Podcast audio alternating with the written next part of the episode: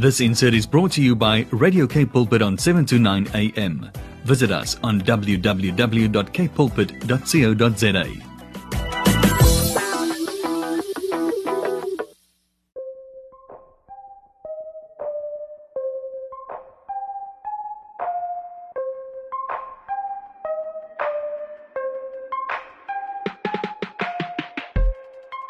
Voice of Change time with myself, Lauren Jacobs, and it's Radio K Pulpit, 7 to 9 a.m., your daily companion. And I'm going to be your daily companion as you drive home. Right now, I want you to get home safely and also want you to be with me a little bit in the show because it's going to be such an important one. I'm going to be joined by Rachel Bentley, the CEO and co founder of an organization called Children on the Edge. And you know what? Children on the Edge is doing such amazing work globally. It's an incredible organization organization that is transforming communities where children's rights are not adhered to. And the, the you know what, the UN actually has a global treaty. It's called the Convention for the Rights of the Child. And this convention is a promise it's a promise that was made in 1989 by governments across the world to do everything in their power to protect and promote children's rights to survive, to thrive, to learn, to grow, to make their voices heard, to reach their full potential.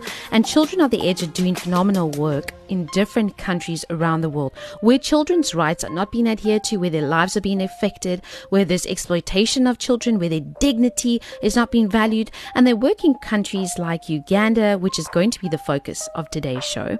They also work in Bangladesh, India, Myanmar, Lebanon, and they work as well on the India Nepal border where brothels are holding children and also doing things like trafficking, which is very, very intense. And so today, the CEO, Rachel Bentley, is joining me, and she strategically directs all the global operations of this amazing organization. And this involves, of course, identifying the overlooked children living on the margins of our societies. And she works in relationship with local partners, pioneering new initiatives to help children thrive. And you know what? She's been doing this for over 30 years, and it's incredible. She also does occasional work for the UN agencies, particularly in the area of children's rights. It's so incredible. And you know what? She's going to be joining me today. We're going to get really deep into the work they're doing, but we're also going to be getting into a little bit of a challenge today because we're going to be talking a lot about ritual sacrifice, child ritual sacrifice, something that's not spoken about, something that is not seen, something that's not heard from many, many people outside of the communities where this is happening. And this is a passion area for me. And I know that we are going to be challenged with this conversation and we're going to be pressed to pray and pressed to figure out what kind of hope we can be bringing in this situation. So don't go anywhere. Rachel's with me after this. Rachel, I want to say thank you so much for being with me today. This is going to be such a great conversation. I'm excited to be talking about the work Children on the Edge is doing. And specifically today, we're going to be talking about Uganda or Uganda, depending how we pronounce it. And I know that there's so many different areas of work that you guys are doing, so many different nations as well. And so this is exciting. So, Rachel, firstly, thank you so much and welcome to the show today. It's my real pleasure. Great to be able to chat to you. Now, tell us a little bit, or as much as you would like to, about the amazing work that Children on the Edge is actually doing in Uganda, because I know there's some different spaces where you guys are working. Tell us a bit about that. Yeah, sure. We work in two areas. We work in slums, um, mainly around Jinja at the moment, but we're actually expanding across the nation. Um, and then we also work in the refugee camps. So, firstly, the slums. Um, what we do there is support local teams to create safe environments for children. Um, so actually ensure that the whole community is safe for children. Um, and the way that we do that is train up local child protection teams from within the community. Mm. Um, and they're actually um, elected from within the community. So it's a democratic process, a team of 10 in each community, and they're volunteers. Um, but they get things like T-shirts and um, you know other little bits like that. Hmm. Um, and they create what we do is workshops with them initially, train them in all aspects of child protection, how to create a safe place for children, um, and then in turn they train, as do we, do workshops within the community.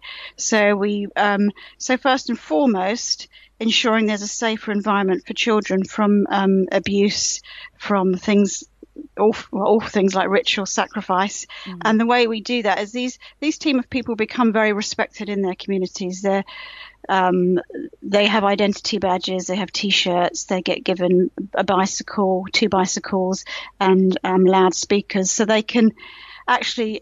Um, w- what they've been particularly um, very good at is actually clamping down on child sacrifice in those communities um, so that if a child goes missing, they can announce it across the community. They can get on the bicycle and go to the police station. Um, but it's more than just those type of cases. It's actually just making the community aware about how to look after children. So there'll be workshops on parenting, workshops on domestic abuse, workshops on child abuse. So really training up those group of 10 people to be really empowered to do the best they can for their own communities. And in time, those communities really get to trust those 10 people. And they are linked to all the various social welfare services and the police in Uganda so that cases that they can't deal with obviously get referred to the um, correct services. And they're also in touch with our team. So it's not Children on the Edge Africa that does the work, it is the community. Um, and so that, mm. that's where the real change comes from within the communities themselves. Mm. I love that. And we actually speak about that often when we're talking about issues of social injustices.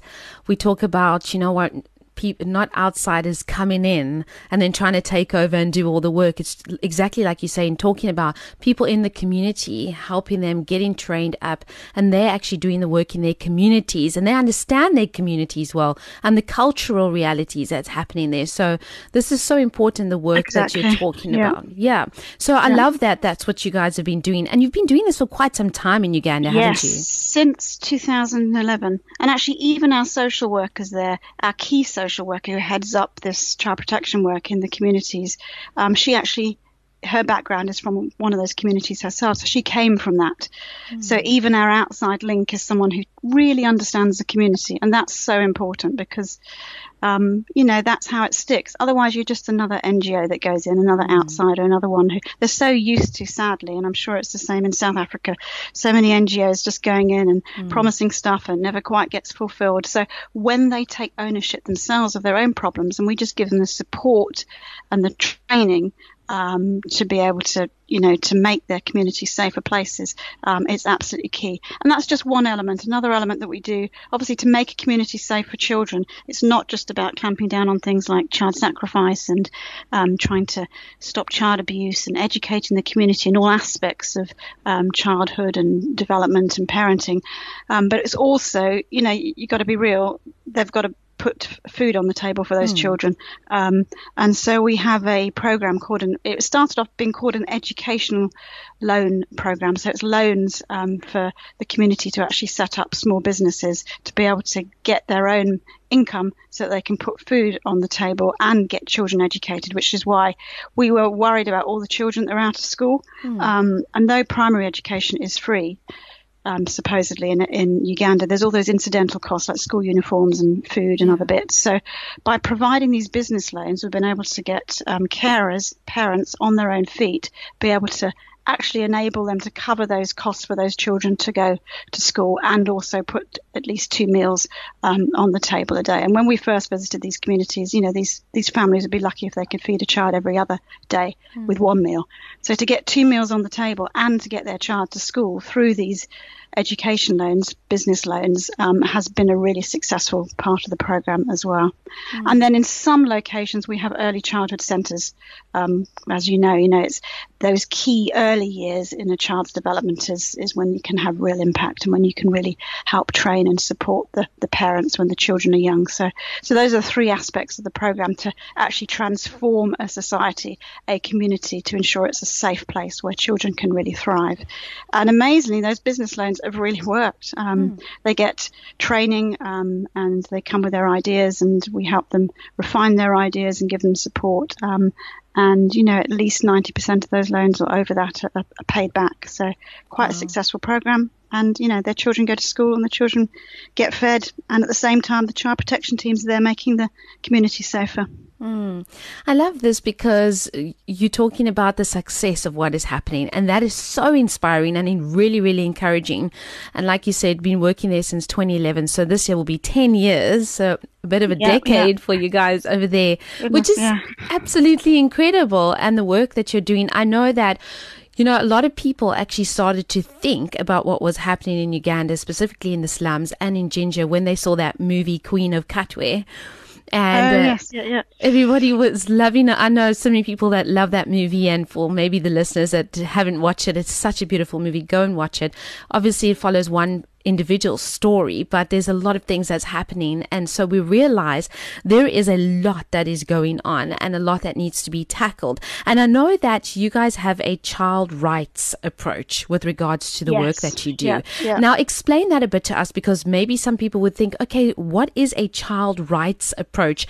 What kind of rights do children even have? It's actually not something that people think about a lot, but children have a lot of rights. We know that the UN has the treaty of, you know, the rights afforded to children. So why do you guys have this child rights approach? What exactly is it?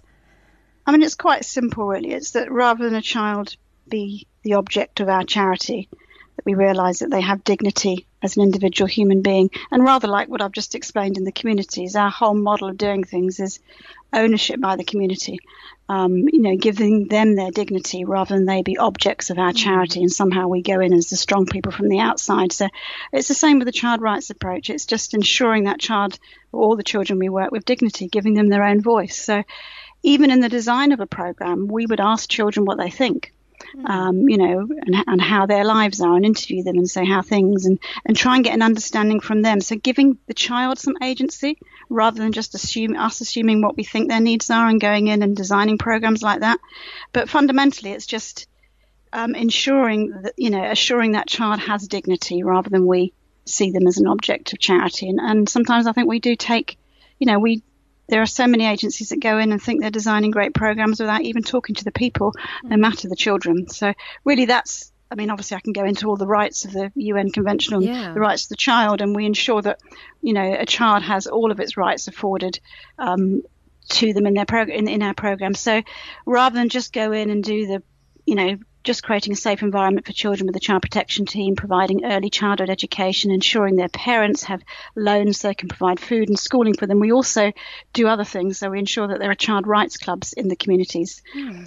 That sounds, you know, sounds complicated, but it's not. It's simply a forum where children gather in a group with some obviously adult supervision with yeah. social workers, but where they can discuss um, stuff about their lives, discuss their needs, discuss their problems, you know, anything they want to bring up, and they start to change their communities, and then they have an agenda themselves.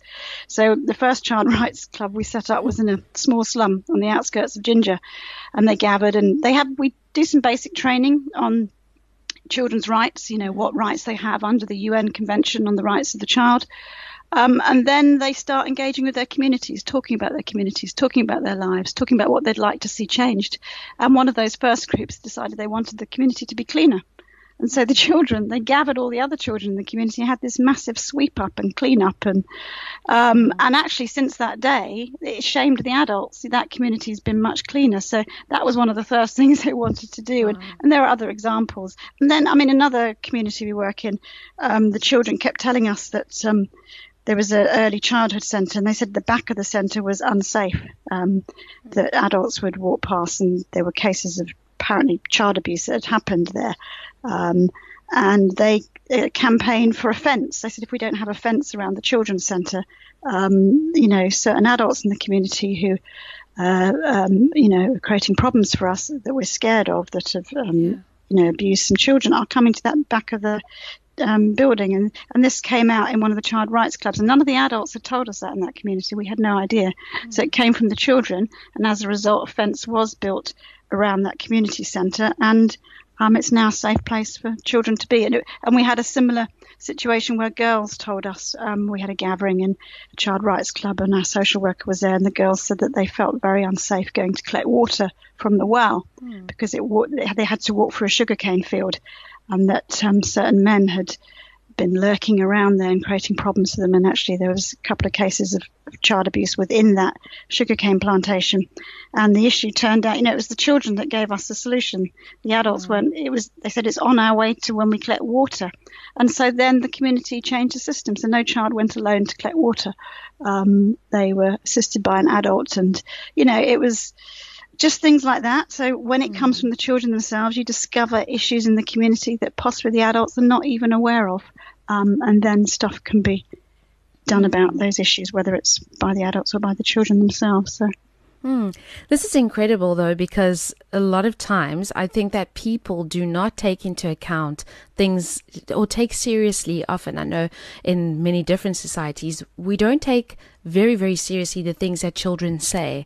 And there's often a lot of times where we're told that we have to listen. If a child tells you they're uncomfortable around someone, they're telling you the truth. They are uncomfortable around yeah, that person. Yeah, yeah or if something is happening, they're going to be open and honest. There is more mm-hmm. of an honesty that comes, or you yeah. say a lot more things when you are a child.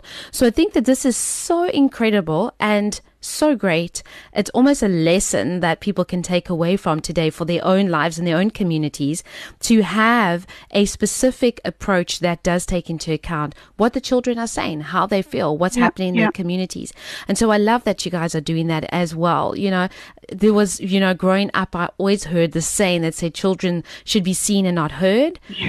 it was something yeah. that you know I heard a lot of when I was a child. Mm. I wasn't a child that long ago, you know, a couple of decades ago, but still, and that is not how it should be. And it's exactly yeah, what yeah. you're sharing with us as well: is that children have rights, and also children are going to say things that happen, and they're going to speak up. So I think that that's so important. We can take this for our own communities, even in our faith communities. Not so that children we need to listen to them.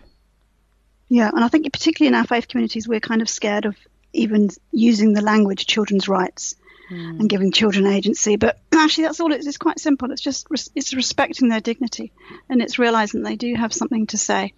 Um, and you know, and particularly in the African context, when you talk, talk about children's rights, you also talk about children's responsibilities at the same time. Um, and they do have those. But I think it's creating a safe place, and that takes time. You know, that's mm. not done overnight. Children don't come forward. You know, it, it took a few meetings, it took a good few months before the girls in that children's rights club felt safe enough to say, um, when we go to the well, we get um, chased by men on the way, and, and, some of us have been abused. You know, that that's not that's not easy to say. Yeah. They had to feel safe. You had to you have to create that environment, and it's so important to create that environment. So it's not as though they're coming forward with stories and saying, "Hey, this is going on," and, yeah. and lying at all. It's genuine truth that just takes a while to come to the surface because they've got to make sure that they really are safe before they start telling you that sort of stuff. But mm. when when they when you do create those safe places, the transformation that happens in the communities is astonishing. Mm. And and Rachel, have you found that sometimes in different communities, not just in Uganda, but in different communities, children that are part of the programs and are doing things in their communities from a young age, do you find that as they grow up and as adults, they want to get even more so involved in creating change in their communities? Absolutely, we've got some good examples of, um, yeah, they're not even teenagers now; they're early twenties. Actually, yeah, they grow up and they become quite, you know, amazing activists. So, mm. yeah, and actually, we've got an example of someone who actually heads up one of the child protection teams who who was a child um, in one of our programs. So yeah, yeah, absolutely. Mm, I love that.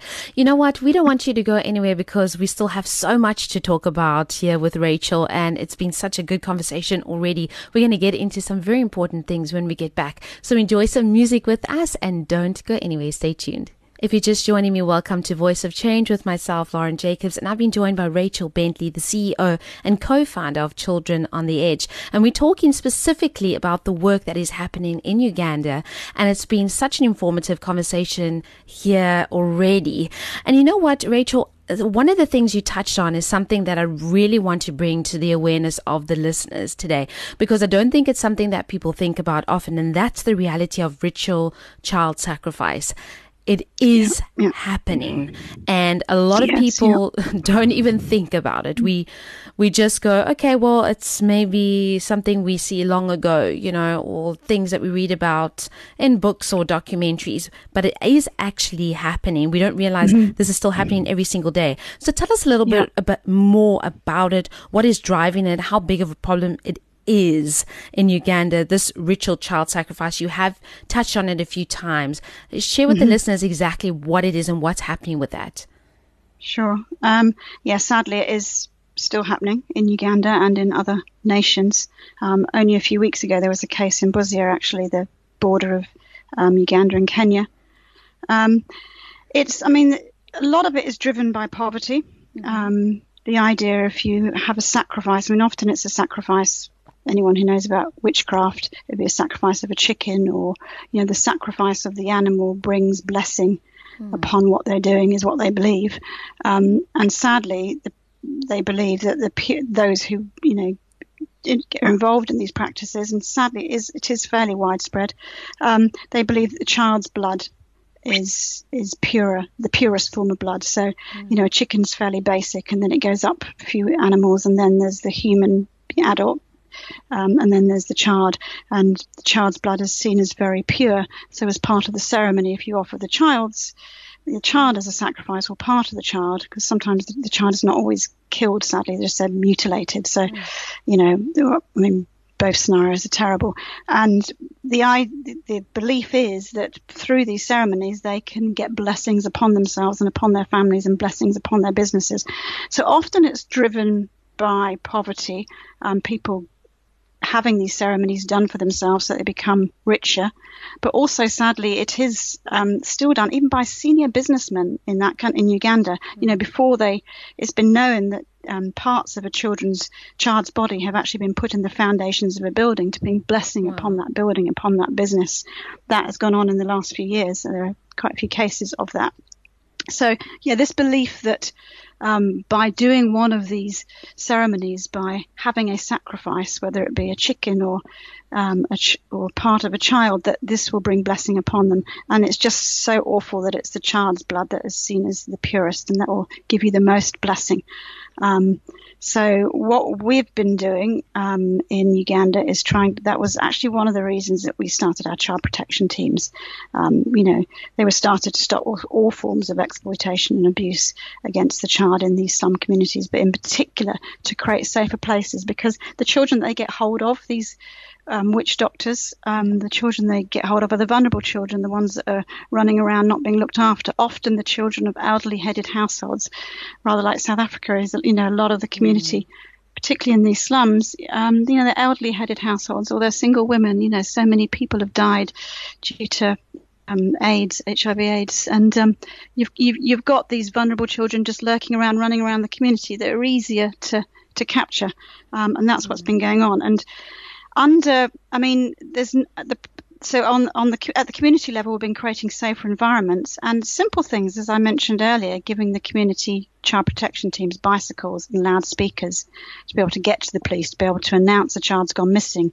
And there've been quite a few cases where a child's managed to be, you know, they've managed to get the child back from the perpetrator um, before anything's been done.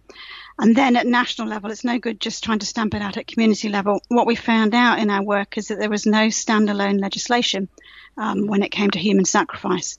So if a child was murdered or if an adult was murdered, you could bring a case under um, the penal law, murder law within the country, but there was no standalone legislation on human sacrifice. So we've mm. been working for many, many years with a private MP, with a to get a private members bill through Parliament, um, which is the Prevention and Prohibition of Human Sacrifice and Harmful Practices um, bill. And our hope is um, it's not far off being tabled at Parliament and far off first reading. So our hope is that becomes law um, this year, and that there's been an awful lot of work into that to make sure it's just not another one of those you know laws that sits on the shelf and mm is not implemented to make sure it really um, does stick. That um, that you know if police don't report cases, they're they're um, you know culpable under the act as well. So because a lot of the times you know you can sadly what happens is they pay off the police and the case doesn't come to court. So it's been really thought through the whole bill. We've had amazing lawyers within um, Uganda give their time on working on it, and we've actually in the we've been working on it since about 2012, 2013, um, and in the last few years, thankfully, World Vision joined us. So together with World Vision and this private MP, um, we're trying to get this private members bill into into law. So uh, working at the two levels, the local level, making the communities safer um, for children, so that particularly where there are vulnerable, poor children that could easily be stolen, abducted, mm. that those places are made safer. And on the um, second, uh, secondly, to really ensure that there is national legislation where you can bring these perpetrators to justice and hopefully start to stamp out the terrible practice. Mm. Thank you so much for, for really, really enlightening us about this, Rachel, because it's something that's so important for us to realize this is happening. And I know that when I was mm-hmm. in West Africa, in Ghana specifically, female ritual servitude happens, you know, where girls are offered at altars and they're not killed, but they have to live with these older priests uh, and they are offered there for the sins of their fathers or all mm-hmm. of these things and and people don't realize this is happening you know yeah. it is really happening and it's something we can even you know that I want to challenge people that are listening today from faith communities to think about and to to pray about and we do pray that these bills mm-hmm. will get passed because I mean we really need that yeah. yeah yeah I mean we, this this has been we've been waiting for this for a few years but we've now got an opportunity because the private member of parliament the MP who's pushing this through actually lost his seat in the recent elections mm. and what he said to us um, only a few days ago was this can be my last act. So suddenly he's going to actually, he said, now we need to run a marathon before May because they leave their seats in May. Um, so the hope is that it, the first reading will happen by May, and that really is our hope and our prayer um, because it really, you know, these perpetrators need to be brought to justice because so many children um, are mutilated, and then there's not a lot that can be done under national law to bring these perpetrators to justice. So it's really, and even even when children are murdered, there's you know there's not much effort put into to bring these perpetrators to justice. So it's really important that this legislation goes through. So yeah. Yeah. Your support and prayers and hope would be great. Yeah. yeah, we will. We must definitely do that. I really, really want to say that to everybody listening today because the fact that there are no laws you know, to protect mm-hmm. these children or to bring perpetrators to justice is something that I can't fathom. You know, we can't fathom in our mind why mm-hmm. this practice has been going on forever.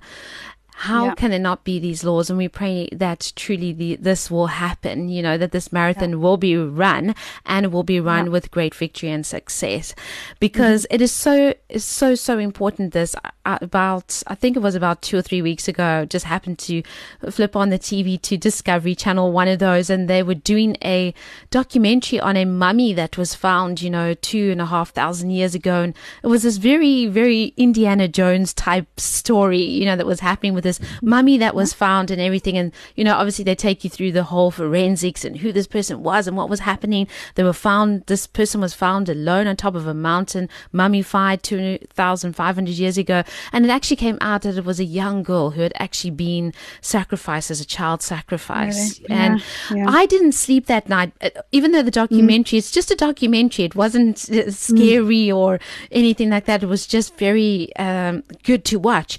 But it was it was very, very shocking, you know, to see this yeah, and yeah. to see what had happened. And they tell you exactly what happens and to know that this is still taking place today. And one of the people in yeah. the documentary said, well, you know, it's hard to think that this was happening so long ago, but as a woman today, we have more rights. And she was talking about that because it was a young girl that was sacrificed.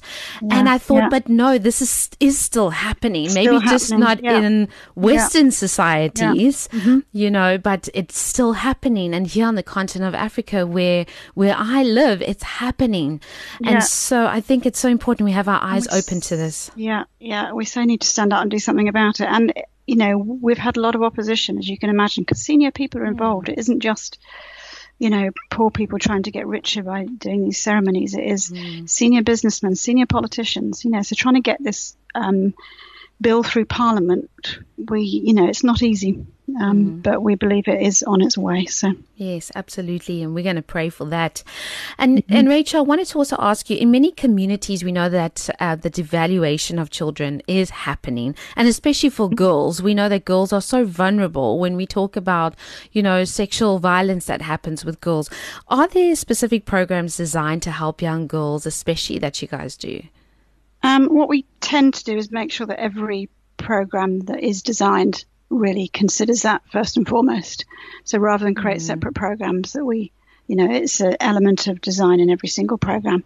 Um, but there are specifics. I mean, there are specific gatherings, specific workshops, clubs, and stuff that we do with the girl child in, in various communities where we feel that they'd benefit from just being together with their um, yeah, fellow girlfriends as opposed to um, some of the boys in the community. But actually, what's interesting, I'm finding in the slum communities that we work in in Uganda is it's we have problems engaging the boys and engaging mm. the men.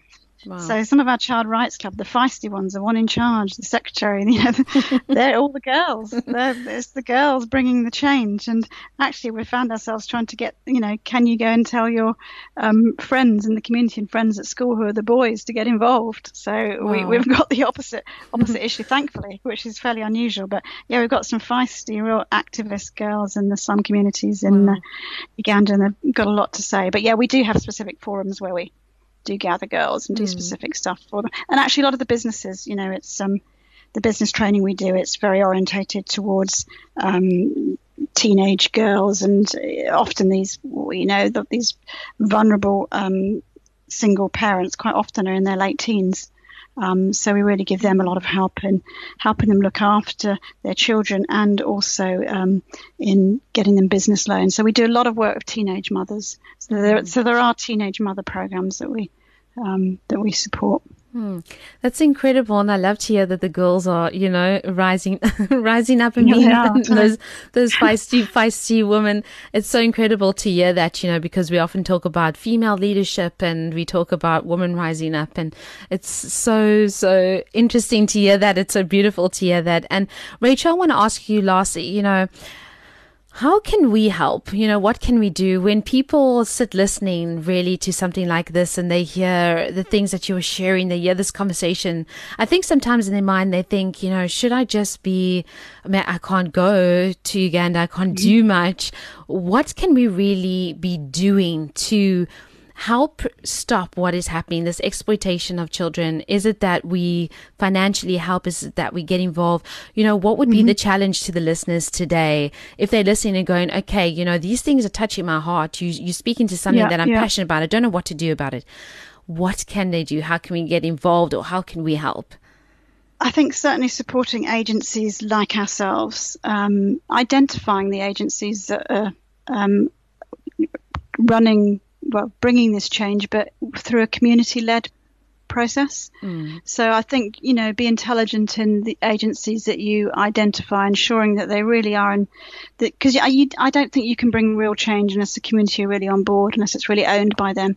So mm. I'd say identify organisations like ourselves um, that, you know, we're simply partnering the local communities to bring the change themselves, giving them um, the ownership, empowering them. Um, that's important. And you mentioned it to pray and to, to educate yourself as well so that people can start, you know, in sacrifice, human sacrifice is not talked about much.